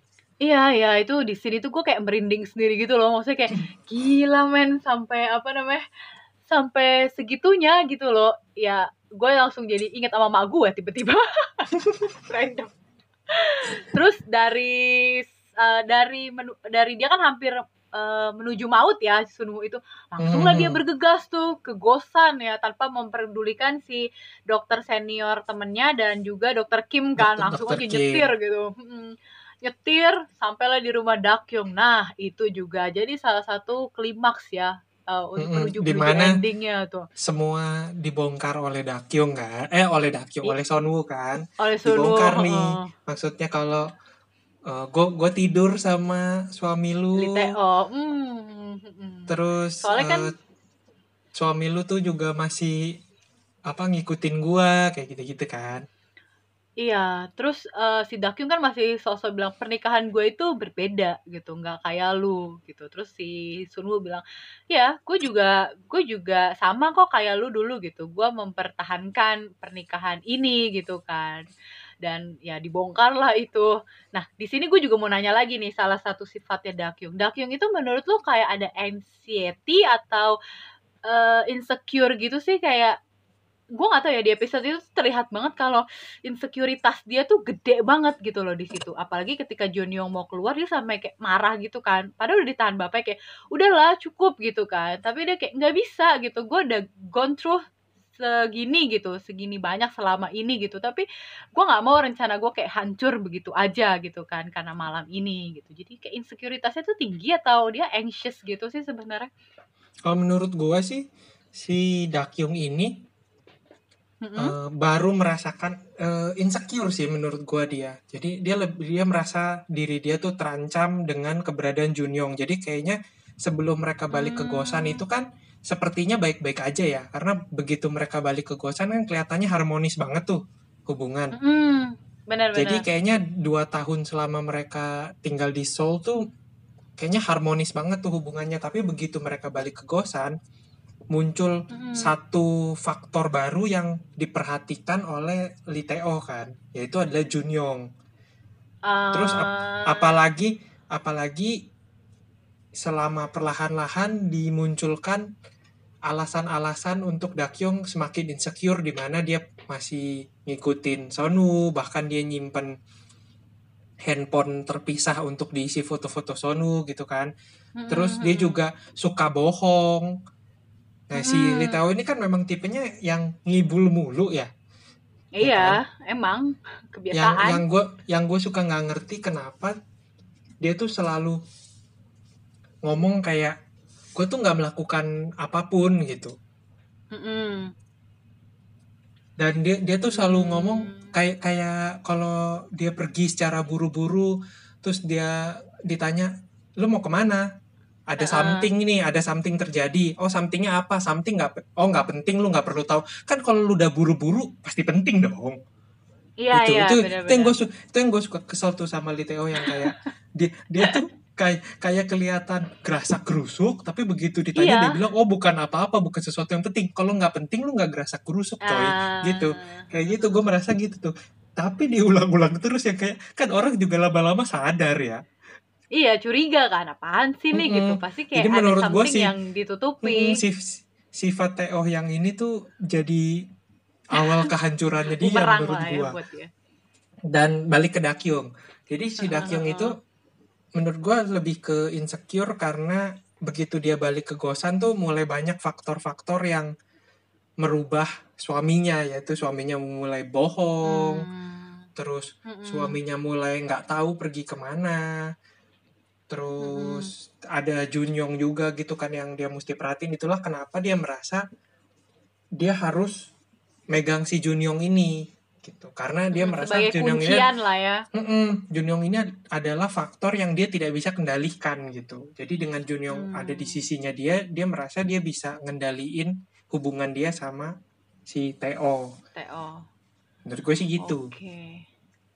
Iya iya sampailah akhirnya dia marah juga kan sama Teo kayak lo tidur tuh sama wanita itu gitu. Hmm. Awalnya kan dia masih maafin, masih merasa bahwa yaudah gue harus menyelamatkan pernikahan gue biar Jenny tetap punya ayah, biar keluarga gue utuh kayak denial gitu nggak sih? dia berusaha ngomong gue nggak boleh jadi kayak uh, wanita itu nggak boleh nggak boleh iya, jadi kayak iya. Ji Woo gitu kan uh -uh. tapi ya, akhirnya mungkin... dia juga kayak jijik gitu loh ngeliat Teo kan kayak Teo makan keselak dia udah bodo amat. Terus udah kayak udah nggak mau ngeliat dia kan kayak gue pilih gue ke kamar Jenny dulu ya gitu. Udah udah males gitu loh. Uh -uh.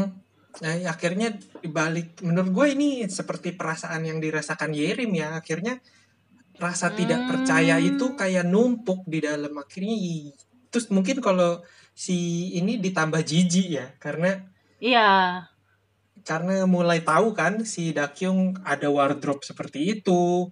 Terus ternyata iya, iya. mereka mereka menggunakan lagu yang sama juga untuk melamar iya, itu gitu kan. banget sih sumpah. Kayak kayak gak ada kayak semakin semakin disgust gitu kan si Dakyung iya. Kayak gak ada playlist lain anjir. Kayak lagunya hmm, itu mulu ke semua kayak, perempuan. Lagu kan banyak lu tinggal cari search di Spotify gitu tuh muncul kenapa lu cuma punya satu referensi gitu? Selama puluhan tahun lu hidup. Iya yang yang kayak gini-gini si Pateo yang gue tuh kayak suka geleng-geleng kepala ya. Maksudnya ada gitu cowok kayak gini gitu loh. Aduh. Ya ada itu ada tuh. Ada sudah iya, digambarkan ya, ada kalau sih, ada sudah digambarkan uh, akhirnya tuh uh, setelah Dakyung tahu semua dia udah jijik juga dia juga punya plan ya. Ya bapaknya kan orang terpandang ya di Gosan ya. Hmm. langsung mengusir Teo dalam sekejap mata loh men. Oh, luar Gila, biasa. langsung langsung kredit card diambil mobil diambil rumah diambil. Iya. wah luar biasa. Jadi sebenarnya kita, kita, kita tahu ya. gitu kan. Mm-mm, kita tahu ya. Jadi selama ini kita mikir wih Teo balik ke Gosan dengan kondisi sudah sukses gitu. Ternyata hmm. dia nggak punya apa-apa gitu kan. Iya, tapi yang gue bingung adalah dia kan CEO ya, masa nggak ada dana darurat sih, meh, tabungan gitu at least buat dia hidup. tapi kalau lu perhatiin ya, dana daruratnya dia tuh juga dikendaliin sama si papanya Dakyung itu ya? loh. Uh, hmm, karena kan iya begitu begitu dia narik untuk bayar Pak Inikyu, langsung ketahuan kan mm Dia dia narik dari sekian dari emergency fund gitu, dari dana darurat. Jadi kayaknya memang dikendalin juga. Jadi begitu tahu dia mengkhianati anaknya, nggak bikin bahagia anaknya, habis sudah dihajar, diambil semua. Iya, tapi untungnya di sini Dakyong ya smart, maksudnya smart juga lah. Jadi dia kayak, oke okay, gue nggak mau terlalu lama nih berdiri di posisi seperti ini gitu kan. Jadi oke okay, gue nggak apa-apa deh sakit sekarang, tapi nggak uh, berkelanjutan gitu sama si hmm, kan. Dan dan mumpung Jenny juga belum ngerti apa-apa gitu kan. Mm -mm, mm Dan yang anehnya lagi ya si Teo tuh kayak marah marah-marah gitu kan ke Jisunu kan yang kayak kenapa sih lo menghancurkan hidup gue bla bla bla bla gitu di end, di agak-agak ending itulah tapi dia tuh kayak dari episode 1 sampai 15 kayak nggak pernah minta maaf gitu loh atas kesalahannya gitu dan dia tuh kayak nggak sadar bahwa uh, sumber masalahnya itu sebenarnya itu dari dia gitu loh. Dia selalu Karena kan dari awal Sunwo gitu loh. Dari dari awal udah kelihatan kalau dia tuh selalu menjadikan perlakuannya yang dia terima dari Ji Sonwoo itu sebagai alasan dia selingkuh, sebagai alasan hmm. dia apa gitu. Jadi dia merasa pelakuan gue yang inferior ini yang hmm. selalu seakan-akan ada di bawah kakinya Jisonu itu ya yang membuat gue jadi kayak orang kayak sekarang akhirnya dia nggak merasa diri dia salah gitu itu gue sih menangkapnya hmm. seperti itu ya dari awal itu dari awal dia sudah menunjukkan seperti itu sampai akhir tidak berubah ternyata Iya, makanya gue pikir buset nih orang kagak tobat-tobat men, udah sampai episode 15, udah kayak hartanya diambil, tetep loh merasa dia tuh nggak salah gitu. Kayak playing mm -hmm. victim lah ya. Mm -hmm. Karena kalau lu perhatikan ya perbedaan antara pada saat Teo ini ngobrol sama Jisonu dengan pada saat dia ngobrol sama Dakyung, kelihatan mm -hmm. banget pada saat Teo ngobrol sama Dakyung tuh mereka seperti di level yang setara gitu loh Iya bener emang gue juga ngerasa Tapi gitu begitu sih. begitu ngobrol sama Jisonu tuh kelihatan banget Jisonu posisinya lebih tinggi. Iya dominan banget gitu mm -mm. kelihatan. Jadi akhirnya ya mungkin itu yang membuat Liteo lebih nyaman di posisi Dakyung dan juga mungkin kerja jadi lebih semangat dan dan sem dan semacamnya ya dan lain-lain. Ya ego pria lah ya kalau bisa gue mm -hmm. bilang mah. Terus apalagi ya menuju menuju ending ada lagi nggak nak yang klimaks gitu? paling pertanyaan gue tentang kenapa Jisonu harus hmm. balik lagi ke Gosan. Itu iya sih, sih. gue juga bingung sih. Ma eh tapi bukannya si... katanya karena Junyong nggak bisa beradaptasi dengan yang baru, jadi dia balik lagi. Uh, eh, gue nangkepnya malah ya memang ada ada keinginan Junyong bu, bu, uh, eh, gue nangkapnya bukan Junyong tidak bisa beradaptasi tapi Junyong itu ngomong daripada gue harus adaptasi lagi sama sekolah gue yang baru uh -uh. mending gue tetap balik ke teman-teman gue yang lama apalagi gue udah dimaafin kan sama teman-teman gue ya yeah. Karena gue nangkapnya selama tiga minggu ya apa berapa tuh satu bulan lah anggapannya mm -hmm. itu tuh Junyong nggak sekolah gue nangkapnya iya iya memang mm -hmm. jadi, jadi dia tidak sekolah sama sekali mungkin gue sih merasa Junyong berpikir karir mamanya nih udah tinggi nih di Gosan. Hmm, Jadi kalau dia pindah ke kota lain, selain dia mesti adaptasi sama sekolah baru, si mamanya hmm. juga mesti mulai lagi dari nol. Dari awal gitu. ya. Hmm. Oh, make sense sih. Ya cuma uh... gua, itu sih yang yang jadi pertanyaan gue selalu ini nggak ada kota lain ya gitu gitu. Kayak pergi balik, balik lagi ke gitu. Gosan, iya. Semua pergi balik lagi ke Gosan. Ke Gosan. Kenapa harus pada ya, mudik terus gitu? benar benar benar benar. Uh, dan akhirnya, nah di sini gue masih sebel sih sama Theo. Maksudnya dia udah miskin. Dan sampai episode 16 pun yang dia diajak makan bareng kan sama Sunwo udah mulai akhir-akhir sih. Uh, tapi dia kayak dengan enaknya bilang kita nggak bisa balik lagi gitu. Gue kan udah maafin lu gitu. Lu nggak mau maafin gue ya kan? Dia oh ada itu kalimat itu sih kesel banget gue gue kesel banget. Maksud gue kayak gila lo ya lo yang salah tapi dia ngomongnya seakan-akan bahwa gue kan udah maafin lu gitu loh ke Sun ya Waduh. itu itu yang di emphasize gitu ya itu yang yang kayak kelihatannya difokuskan uh -uh. tuh kayaknya gue udah maafin lu jadi lu harus maafin gue dong mm -mm, mm itu kayak ya gue juga kalau jadi Junyong juga disgust udah jijik sih sama bapaknya jijik jijik jijik banget cuma aduh kejadian mau ditabrak itu eh, itu bukan mau ditabrak lebih lebih kayak mau bunuh diri, bunuh diri ya, ya. itu yang membuat Junyong akhirnya hilang akal dan kabur iya sih dan ya seakan-akan kayak mak gue masih peduli banget nih sama orang kayak gini gitu iya ya kayak udahlah gue udah gue udah lelah gitu dengan drama mm-hmm. orang tua gue gue gue hidup sendiri aja gitu mungkin di pikiran mm-hmm. dia saat itu kayak gitu ya gue menangkapnya mm-hmm. dan kalau menurut dan, lu Junyong itu selama satu tahun itu ke ke mana dia mm-hmm. Nah, gue kan pertama juga bingung kan, kayak dia ke mana gitu. Akhirnya gue baca-baca beberapa artikel setelah ending.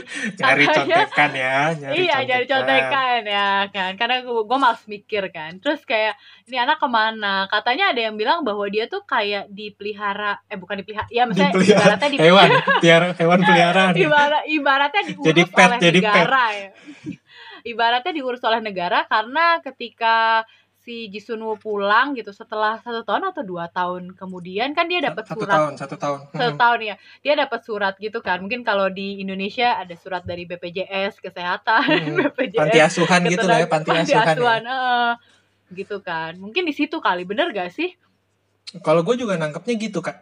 Gue lebih karena dari surat yang satu tahun itu ya. Yang satu tahun terus dapat surat kayak dari suatu yayasan semacam panti asuhan gitu kayak child care gitu yeah. yang sepertinya mereka sudah tahu masalahnya juga dan mereka lagi berusaha untuk membujuk Junyong membujuk, kan ya. mm -hmm. untuk mau balik lagi jadi kayak Sanu pun nggak nggak memaksakan karena dia udah tahu Junyong di mana jadi dia hanya berharap Junyong suatu hari mau pulang gitu Iya, yang penting kan dia udah tahu oh anak gue ini terjamin lah kehidupannya gitu kan. Hmm, ya kalau memang yang, ini, mm -mm. dia belum siap untuk pulang ya udahlah. Nah, terus gue rada kasihan sih sebenarnya sama Theo karena ya dia kayak uh, apa sih sebar-sebar CV lah ya ibaratnya kan. Terus Uh, itu tapi lebih ya... lebih sebar-sebar skrip bukan sih? Karena kan dia sebenarnya oh, penulis. ya, bukan CV ya. Oh. Kayak gue okay, sih nangkepnya okay. kan dia dia sebenarnya penulis kan kayak ah. penul penulis apa movie writer movie, gitu kan. Uh. Mm -mm, jadi kayaknya dia lagi bagi-bagi skripnya ke PH apa, lah ya ibaratnya. Uh, ke PH-PH gitu. Oh, gue pikir dia sebar-sebar CV. Tapi kayak kesian gitu kan, kayak gak dianggap gitu. Cuma kayaknya dia hidupnya setelah satu tahun itu hidupnya dibiayain Sanu deh. Nah makanya gitu katanya dia udah bisnis, dia bisa, iPhone-nya iya, iPhone kok terbaru. dia bisa punya laptop, iya punya, iya, punya iya. laptop, handphone terbaru, terus ya, handphone terbaru. bisa bisa bisa no, kerja nongkrong di kafe. Iya, makanya lo hebat maksud gue gila nih Teo. Hmm. Lebih kaya padahal, nih daripada. Padahal yang sempat jadi gembel itu kan dia cuma punya satu ya meskipun tetap punya jas ya. Tapi iya. kelihatan banget jasnya jas murah gitu kan. Iya, bener-bener kayaknya sih iya sih dibiayain si Sunwoo lah mungkin secara diam-diam ya itu kan asumsi hmm. kita tuh tapi Sunwoo sempat bi sempat hmm? bilang kan sebenarnya pada saat makan kalau mau gue akan bantu lu secara finansial sampai lu settle gitu oh iya iya iya dia bilang hmm. kayak gitu sih hmm uh, dan di ending ini gue cukup happy sama Yerim juga ya. Akhirnya dia kayak mandiri nih bisa buka bisnis sendiri kan. Si apa sih nail hmm. shop gitulah ya akhirnya itu itu nail shop ya? gue pikir cafe loh nail shop atau salon gitu deh menurut gue ya tahu. kayaknya gue sih nggak tahu banget gitu loh dekorasinya ya itu nggak tahu nggak tahu itu apaan coba karena posisi kasirnya kayak uh. kayak lemari kue-kue gitu gue pikir oh ini kafe kue. nih kayaknya oh ya dan akhirnya dia mandiri gitu bisa buka hmm. bisnis tuh gue happy banget sih terus dia juga uh, jauh lebih sumringah lah hidupnya udah lebih tertata jauh, kan. jauh lebih happy karena selama ini kan dia hmm. cuma jadi ibu rumah tangga yang sebenarnya kurang ada kerjaan ya Iya, ngebatin pula kan punya suami macam Jaehyuk itu. Dan MVP di drama ini tetap jatuh kepada Myung Suk ya, udah dapat uh, gelar associate director gitu, single and very happy. Terus udah gitu dia juga dapat kayak brondong gitu kan, cem-ceman hmm, brondong terakhir, dia. Iya, terakhir dia kayak kayak kayak dapat ini ya, kayak kayak dapat anak-anak muda gitu. Iya, makanya udah lengkap lah hidup dia udah paling happy sih di drama ini. Udah tapi gua, drama pula. Kalau untuk MVP gue gue setuju banget tuh sama Myung Suk. Tapi nih di drama ini tuh gue bener punya banyak poin-poin menarik. Lebih lebih ke nah. poin-poin lucu sih yang gue tangkap boleh, di selama boleh, mungkin... selama drama ini. Nanti lu nanti lu tambahin juga nggak apa-apa. Ya, sebelum menutup podcast kita yang cukup panjang ya hari ini kayaknya. Hmm, ya, mungkin karena segitu serunya nih drama gitu kan. Iya, boleh boleh apa tuh poinnya tuh? Uh, pertama, gue sang dari awal nonton tuh sampai mungkin pertengahan ya. Setelah itu mungkin hmm? agak nggak dipakai lagi. Gue sangat tertarik dengan high heels macan tutulnya Jisonu. Anjir, lo sampai perhatiin itu gila. gue aja yang cewek enggak. ya, yang kayak wow high heelsnya sungguh macan tutul banget nih. Gitu. Dan tapi memang fashionnya Jisun Woo gue acungi dua jempol man. High class, perfect mm -hmm. 100% dan fierce banget kan yang kayak yang iya. kayak sungguh sungguh berani gitu kan. Parah menunjukin parah, parah. power powernya banget. Tapi high heels macan tutul ini yang paling menarik perhatian gue karena ini tidak biasa. Biasa macan tutul adanya di legging ataupun di mantel. Ini ad uh, ada di high heels. Oke okay. menarik ini. Terus kalau lu perhatiin uh? kan mereka tuh sepanjang drama ini sering banget minum kopi ya? Uh, uh tapi nggak pernah dihabisin jadi minum dikit terus ditinggal waduh boros apalagi pas di rumah sakit ya di lounge yang rumah sakit itu kan even di rumahnya Jisonu yang kayak dia mau kerja pagi-pagi dia minum dikit udah udah nuangnya uh. lama minum kayak cuma dua teguk terus ditinggal ya, iya, iya. Dan, dan itu se seperti se semacam terjadi setiap pagi gitu. ya kayak ini buang-buang kopi tiap hari ya. Iya ya. Terus terus ada lagi gak? Terus poin yang menarik lagi buat gua itu adalah di sini dijelasin nih. Biasanya kan kalau di film-film lain tuh kalau hmm. ada satu orang yang punya kekuasaan terus dia uh -huh. memblackmail atau mengancam seseorang selesai itu hmm. udah tapi di sini tuh yeah. kayak kayak kita ditunjukin kalau lu blackmail orang lu bisa di blackmail balik jadi hmm. bisa saling blackmail gitu loh jadi bu hmm. bukan karena lu blackmail orang abis itu orang itu nurut-nurut aja karena di film-film lain kok nangkepnya gitu jadi hanya ada uh -uh. si kuat si kuat dan si lemah si kuat yeah. akan ngancem-ngancem si lemah terus gitu tapi sementara di sini si lemah juga bisa ngancem si kuat gitu Iya sih, jadi sosok protagonisnya pun nggak yang lenjeh-lenjeh gimana gitu. Mm-mm, yang yang kayak apa Min Hyun Soo pun bisa ngan, bisa ngancem gitu kan. Mm-mm. Terus Park In Kyu bisa ngancem di Teo, Yoda Kyung, even Jun Yong pun bisa ngancem gitu kan. Iya iya. iya. Bahkan yeah, tem- yeah. temennya Jun Yong yang cewek itu yang anaknya sekretarisnya Sekretar. di TO aja bisa bisa ngancem mm-hmm. gitu. Kalau dari gue poin yang bikin men, uh, gue salah fokus atau menarik adalah uh, dengan pekerjaan Ji Sunwo yang berangkat pagi pulang sangat malam, rumahnya tetap bersih, men. dia kayaknya bersih bersih tuh cuma weekend gak sih kalau kita iya makanya. Dan tapi akhirnya tuh agak terjawab karena dengan kebiasaan dia yang kalau habis makan tuh cuci piring gitu kan. Hmm. langsung kayak beres-beres gitu. Nggak numpuk piring gitulah kayak kita kan. Jadi hmm. ya mungkin dia beberes-beberes di weekend atau di tengah malam kita juga nggak tahu ya. Atau cicil-cicil ya sebenarnya kan beres-beresnya. Hmm karena gile men rumahnya gede. Dia pulang udah malam banget. Tapi rapi banget. Nggak ada pembantu pulang kan? Hebat sih. Iya. Tapi kayak ya yang cuma berdua terus nggak pernah cuci baju. Lu lihat deh. Iya iya. Tapi bajunya heboh semua gitu kan yang dipakai tiap hmm, hari. Man mana pakai mantel terus kan? Mantelnya hmm, ganti-ganti hmm, terus. Makanya nggak pernah cuci baju. Sin laundry aja kita nggak pernah lihat gitu. Iya Terus uh, yang kedua apa ya? Oh, yang kedua itu adalah Teo itu dari awal uh, digambarkan memang karakter yang gerasa gerusuk dan berantakan dilihat dari makan iganya yang jatuh belecetan itu gue sebel banget sih kalau jadi istrinya dia, dia pada saat dia pada saat makan ram ramyon ya yang di terakhir yeah. yang sempet keselak keselak itu dicuekin iya, sama iya. Dakyung itu juga iya, sebenarnya iya. agak sembarangan tau makannya Iya makanya kayak tergambar lah karakternya itu. Maksud gue, Bo ya pakai piring lah ya, iganya itu kan belecetan gitu loh. Terus Sunwo itu kan digambarkan yang perfeksionis, yang high class, yang rapi gitu kan. Dia clean gitu, langsung kan kayak beberes gitu loh, diberesin. Ya itu udah tergambar mereka beda karakternya di episode awal. Terus kalau nilai-nilai, ada nilai-nilai yang bisa lo ambil nggak dari drama ini? Oh banyak banget ya, tapi secara rangkuman adalah... Uh, menurut gue merit marriage life itu ya kehidupan pernikahan itu sih sakral. Jadi once udah lu hianati atau kepercayaannya pudar ya akan terjadi kayak uh, Yerim dan Jaehyuk ya. Udah insecure berlebihan ngebatin gitu menurut gua akan lebih baik ya kalau lu mau senang-senang ya lu nggak usah nikah dulu lah kayak gitu. Jadi once sudah nikah apalagi punya anak sih.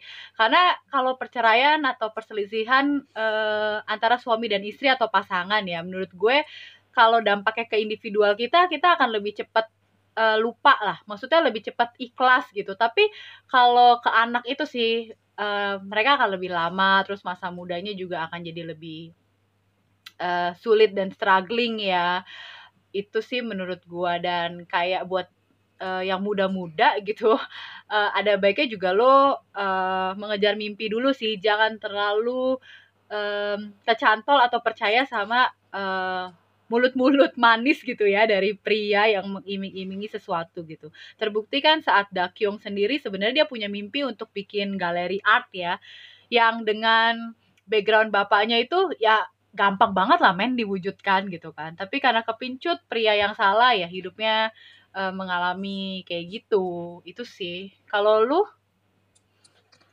Uh, gue sih lebih kepada pada akhirnya semua anak-anak itu mm-hmm. lebih lebih memilih orang tua yang bisa menyediakan waktu buat mereka dibandingkan ah. yang bisa ah. ngasih segala kemewahan, ngasih mainan banyak, segala macam. Mm-hmm. Pada akhirnya begitu anak ini udah bisa mikir, mereka akan mm-hmm.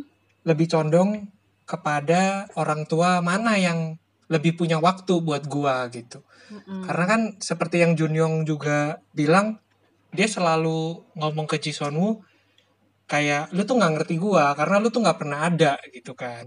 Iya, sibuk lah. Mm-mm. Dan ini juga sering terjadi di anak-anak yang kalau di kita mungkin lebih banyak ke papanya ya atau ke bapaknya gitu kan.